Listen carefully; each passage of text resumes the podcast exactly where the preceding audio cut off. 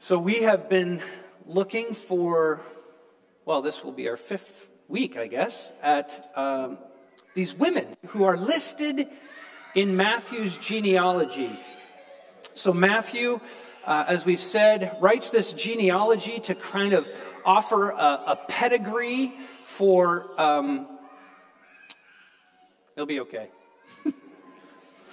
to offer a pedigree for Jesus to demonstrate his qualifications as the Messiah that had been long foretold and would one day come. And, and interestingly enough, in that genealogy, in that pedigree, he includes five women and what we've seen week after week is that each of these women that was included had kind of a scandalous story connected to them, right? We, we had a woman who uh, had to sleep with her father in law in order for him to properly fulfill his responsibilities to her. We had a prostitute uh, from the land of Canaan who, obviously, given her line of work, was a notorious woman. Uh, we saw uh, an adulteress uh, who uh, was involved in an illicit relationship with uh, a very prominent king in the history of Israel. And of course, we saw a foreigner, a woman who is from Moab, the people who are actually the product of incest and who, by rights, was never ever supposed to be able to come into the presence of God, but somehow God brought him in. And, and what we've said week after week after week after week is that Jesus is genealogy, the purpose of including these women in Jesus' genealogy is to demonstrate that God is a God for all people. He is a God for the outsiders, not just the insiders. That Jesus came for the people who struggle, who have a history, who have a past, who have, who have a moral record that they're ashamed of or they feel guilty about. He came precisely for those people. And in fact, he includes them in his family. Well, today we come to one more woman. We come to the mother of Jesus, the actual mother of Jesus. We come to Mary, and she's different. She's not an ethnic outsider. She's actually an Israelite through and through, but she's still in danger of becoming an outsider.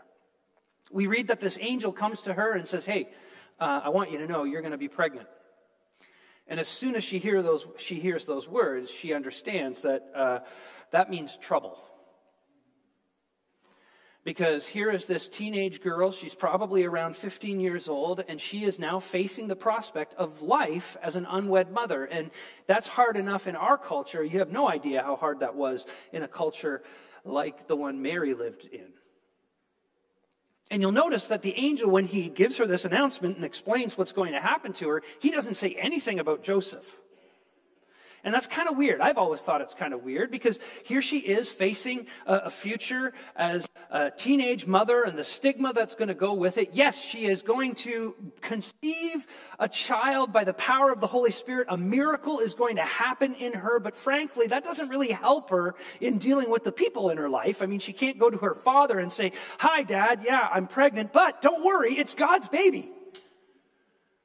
Or her friends or the people in her village. Frankly, this miracle isn't going to help with any of these relationships. And Gabriel doesn't mention Mo, uh, Joseph to her at all. He doesn't say to her, Look, Mary, this is going to be hard. I know. Putting a pretty big job on your shoulders here.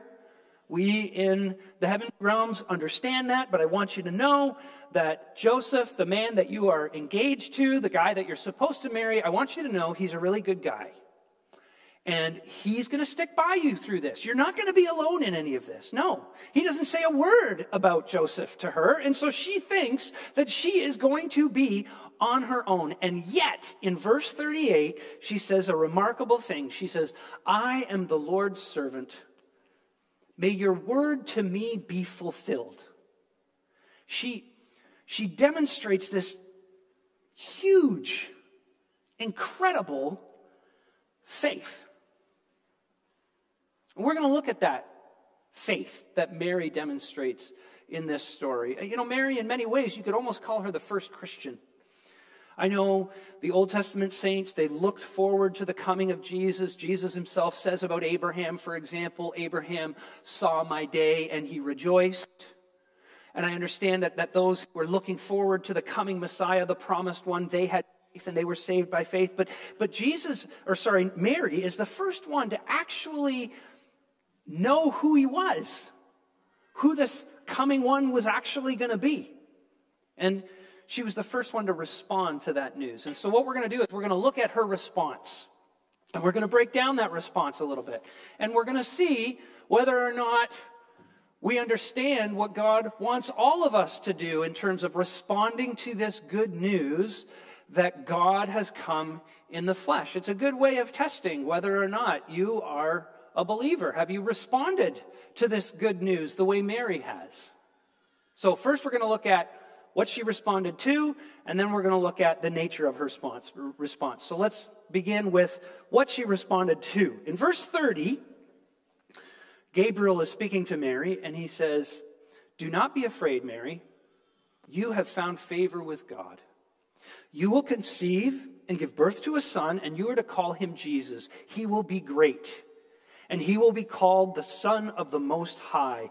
The Lord God will give him the throne of his father David, and he will reign over Jacob's descendants forever. His kingdom will never end. Now, Mary is getting a lot of information here okay? This is like drinking from a fire hose. There's a lot of things being said by Gabriel, but it basically boils down to this. Gabriel is telling Mary, Mary, the impossible is happening.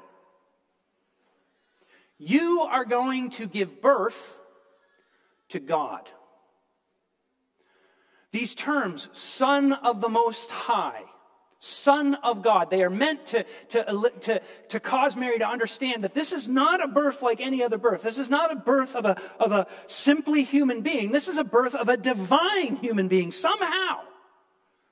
And he is going to reign forever, Gabriel says. His kingdom will never end. In other words, there's only one possibility around who this could be. He's got to be God himself. There's no escaping that announcement. There's no, there's no way of ignoring that announcement. You got to understand, friends, that, that nowhere else in the history of the world has there been a religion, has there been a system of thought, has there been a philosophy that taught that God would actually come and exist in the flesh like you and me. Now, you might say, well, wait a minute. I remember reading stories about the Greek gods and the Roman gods. Yes, absolutely true. There are lots of religions that talk about gods inhabiting humanity somehow and coming in the form of a human being or in the form of an animal or something like that. But no religion comes and says the creator God, the ground of being, the all soul is actually entering into our world. You see, what Christianity teaches is that the ideal became real, that, that, that the ultimate high became low, that the omnipotent one became impotent, that the metaphysical became physical. The creator of the universe became a single celled organism. And because of that, that also means that the, the invulnerable one became vulnerable, that the unassailable one became someone that you could hug. Now, let, let that sink in. Let me press this into you a little bit more, if I may. In verse 35, it says, the Holy Spirit will come on you, and the power of the Most High will overshadow you. So the Holy One to be born will be called the Son of God. The Holy One to be born will be called the Son of God. Now understand, there's been a lot of holy people born in the world. Throughout history, there have been very, very good people. You read the autobiography, or not the autobiography, you read the biography of Siddhartha, who became the first Buddha you read about his life, he lived an absolutely exemplary life. Gandhi lived a remarkable life. You could call Gandhi a holy one. He was a, he was a good human being. You could say that about Mother Teresa. You could say that about all kinds of people. But here's the thing Jesus was different. He, he didn't come just as kind of a guru, the way Buddha understood himself, as someone who had found a path to transcendence, to overcoming the, the, the suffering and the illusion of suffering that this life produces in us because of our self centeredness. He didn't come as a teacher who showed us a way to, to find life. No, no, no. He came as the Holy One, as the Son of God. He's God.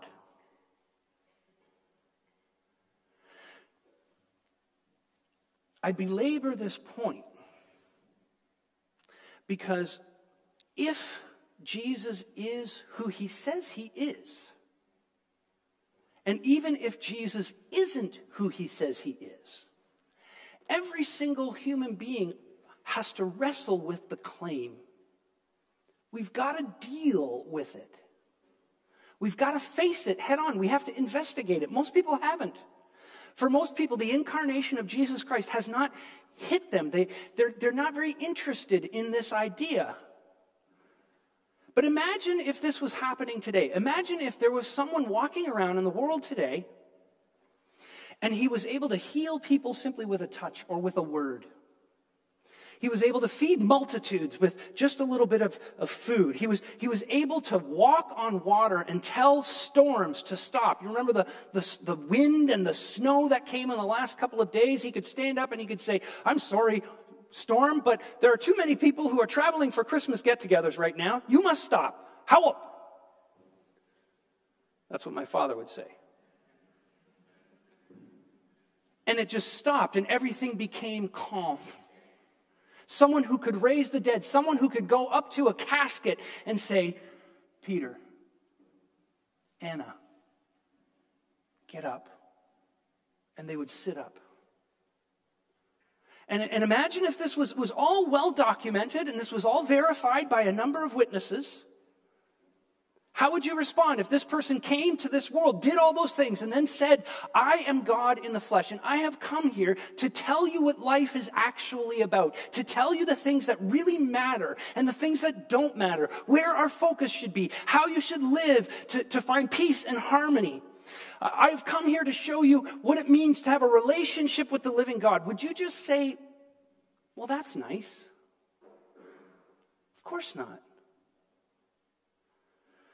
See, Jesus is the first person in history to actually make the claim that he was God in the flesh, and he convinced tons of people.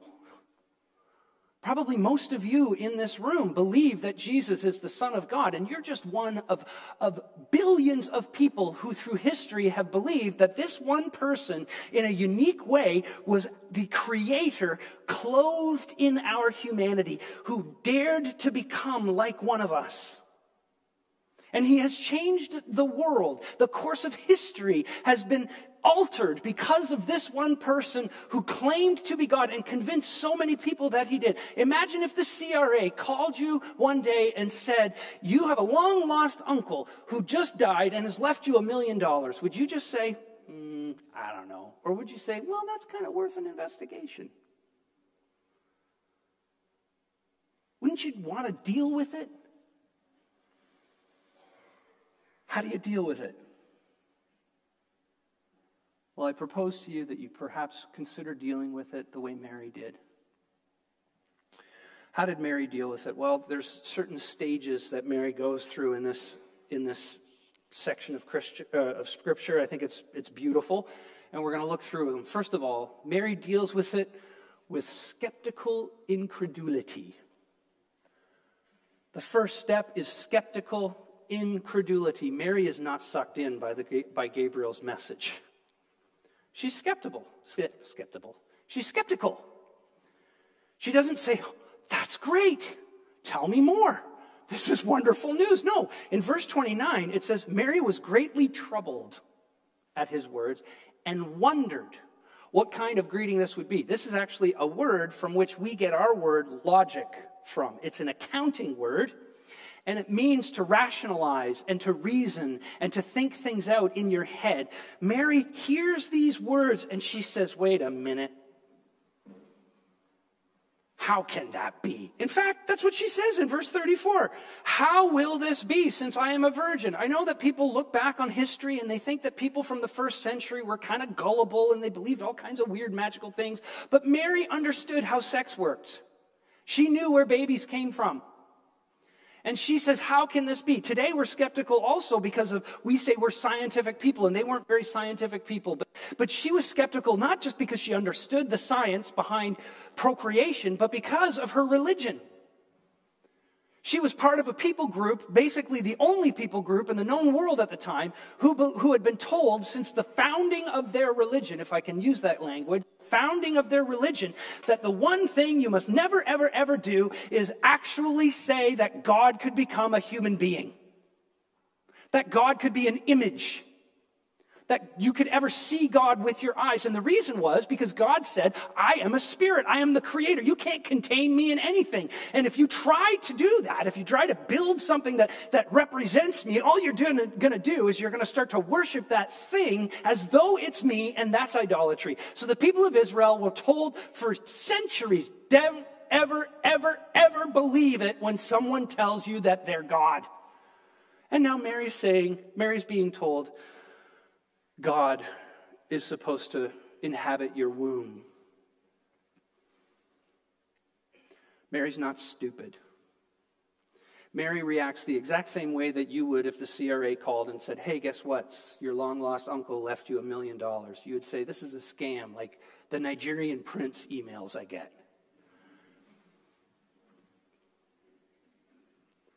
And yet,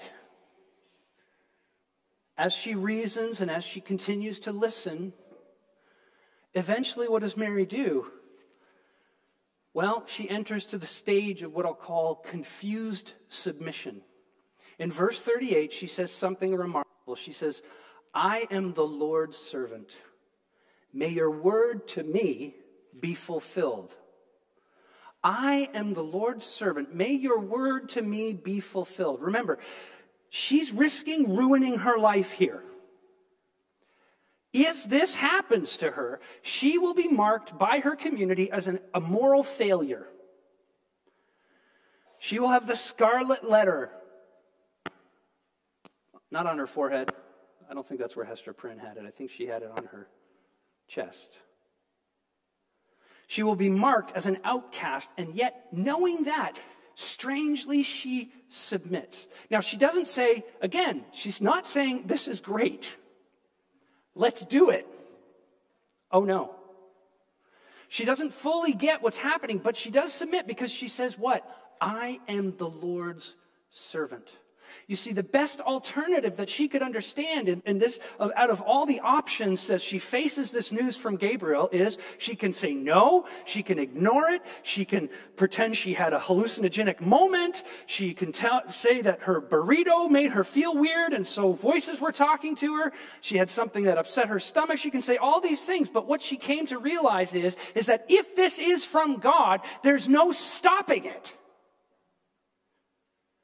She calls herself the Lord's servant, the Lord, the Christ, the King, the Kurios, the, the one who is in charge. What I'm trying to say here is look, people often come to the Christian faith and they come to Jesus and they say, Look, I will believe Jesus, I will believe in him when all my objections are satisfied or all my questions are answered. What does Jesus say about the origin of the universe? What's his view on that? What is Jesus' view on politics? What is Jesus' view on sexual ethics? I want to know those things. Before I bite down, I need some answers. And what I'm here to tell you is, is that if that's what you're waiting for, it will never, ever, ever happen for you because you're asking the wrong questions. Remember, here's the question that matters. The one question that matters before all other questions. Is Jesus actually God in the flesh? That's the question. That's the only question that really matters. Every other question will, will wait and can be answered because think about it. If he is the creator in the flesh. He does not come to this world to negotiate ideas with us. That would be ridiculous. God is not there to affirm our ideas about politics or about ethics or, or about the origin of the universe. He's not there to do that. What he's there to do is not reaffirm our ideas, but to make known his. Because the people who are walking in darkness because of our sin need light. And if Jesus is who he says he is, the light has come into the world. Of course, you're going to have questions. I still have questions. I've got a lot of questions for Jesus. When I get to heaven, I know that I get a one on one at some point. And I've got my laundry list of questions too. But because the one question that really matters has been answered for me, those other questions can wait. Because Jesus is not my homeboy. Jesus is not my advisor. Jesus is my Lord. And even when I can't understand everything that he wants from me and it doesn't always make sense to me, I say to myself, wait a minute, if I tried to explain to an ant why he ought not come and live inside my house because I will try to kill him, he is better off staying outside. He's not going to understand a word I'm talking about. And the same, if that's true between the difference in, uh, in being between me and an ant, the difference between me and God is infinitely greater than that. And there are just some things that my puny little mind are not going to understand. Frankly, friends, I don't want a God that I can fully understand. I don't know about you, but that does not turn my crank. If I'm going to give my life to someone and, and say, You have authority over my life, you make the decisions for me about what is right and what is wrong, about what matters and what doesn't, about where I'm going and where history is going, you get to decide those things. I don't want it to be a person who I can totally figure out. I want it to be a person who feels nothing like a peer and everything like a transcendent being who is shrouded ultimately in mystery. I don't want to just be a little less smart than my God. I want him to blow my mind with his being. Now, that doesn't mean you can't know anything. Mary does start to come to some understanding, and it's, it's recorded for us in her song. It's called the Magnificat. It's a beautiful Latin name for her song. And in her song, this is what Mary says, beginning at verse 49. She says, The mighty one has done great things for me. Holy is his name. His mercy extends to those who fear him from generation to generation. Now, what Mary is doing is she's starting to put some things together, okay? She says, The Holy One, the Mighty One, has done, uh, sorry, what, uh, the mighty one has done great things for me. He is the mighty one, the just one, the powerful one. But then in verse 30 or 50, she says, His mercy extends to those who fear him. Now you got to understand something. For the people of Israel, and frankly, for people down through the centuries, the, the big riddle that everybody's trying to figure out is how do you combine the justice and mercy of God? How do you combine them so that one does not swallow up the other? If God is going to be just, he has to deal with sin. Humanity is sinful. I think, like, like G.K. Chesterton said, it's probably the only Christian theological doctrine that is utterly self evident. Who would argue with that, that human beings are sinful, that we are flawed, that we err, that we are self centered? It's the root of all our problems. And so God's justice has to deal with that. But, but God says that He is merciful. And so, how in the world can He be merciful and just? He's got to deal with it, but He's got to be merciful because the Bible says that He loves us and cares for us. And it's this conundrum that down through the ages, the, the prophets were speaking to and the people were searching the scriptures to try to understand. And here, Mary is now finally starting to put this thing together. She's discovering that in her kid, her son, justice and mercy are going to meet. Because remember, Gabriel tells her, You're to call him Jesus. And the name Jesus means God saves. parents name their children, right? Mary doesn't get a shot at saying who this is going to be. Gabriel tells her this is what God the Father wants him to be. Wants him to be called Jesus because he would be the Savior. Now, does she understand the cross yet? Probably not.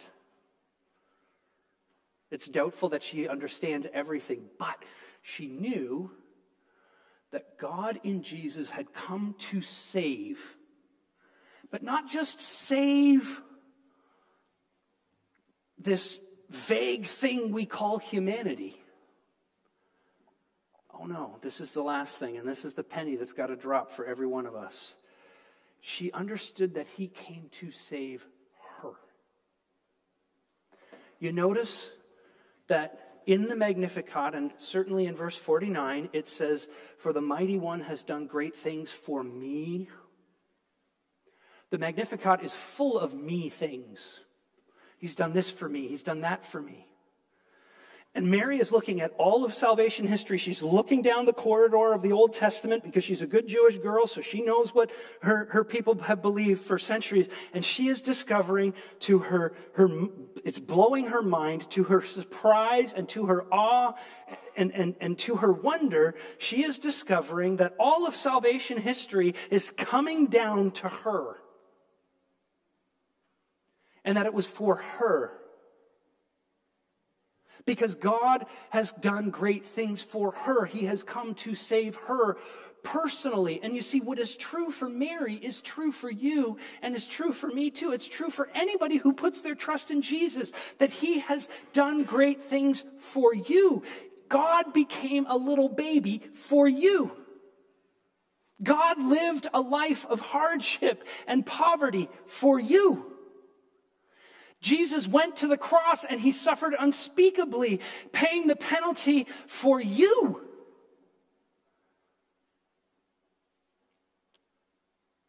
The mighty one has done great things for you. See, the, pen, the penny of faith drops, if I can put it that way.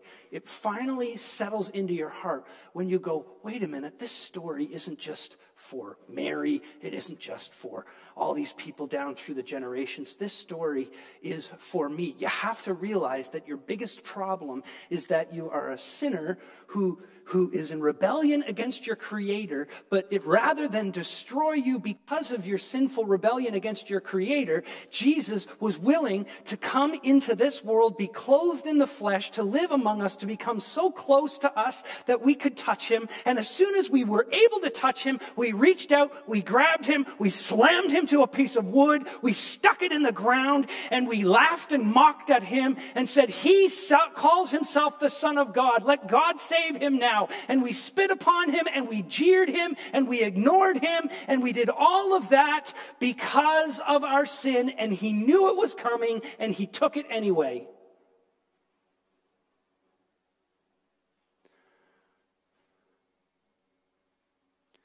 And who did he do that for? Not just Mary, not just the people of Israel,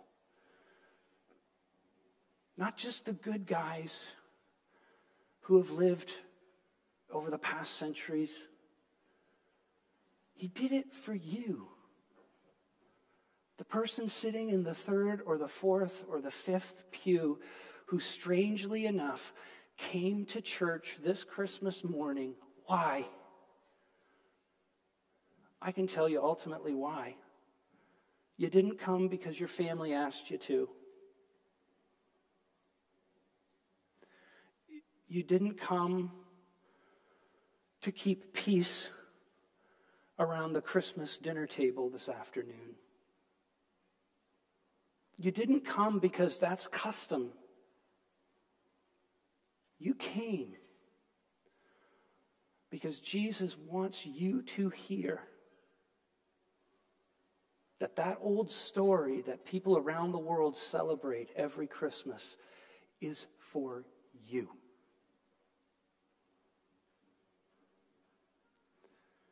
You know, a Christian is someone who is constantly walking around dazed and confused. What's that album, Dazed and Confused? Who's that by? Zeppelin. They don't know what they're talking about. A Christian is the real dazed and confused one. You know why? We're confused because we don't understand it all. But we're dazed because we are constantly in wonder at the fact that Jesus came and did this for us. You know your own heart. You know you don't deserve it. And so you wake up every morning believing in Jesus and thinking to yourself, I can't believe. I can't, I can't. It's weird, right? You believe, but you're saying, I can't believe I believe.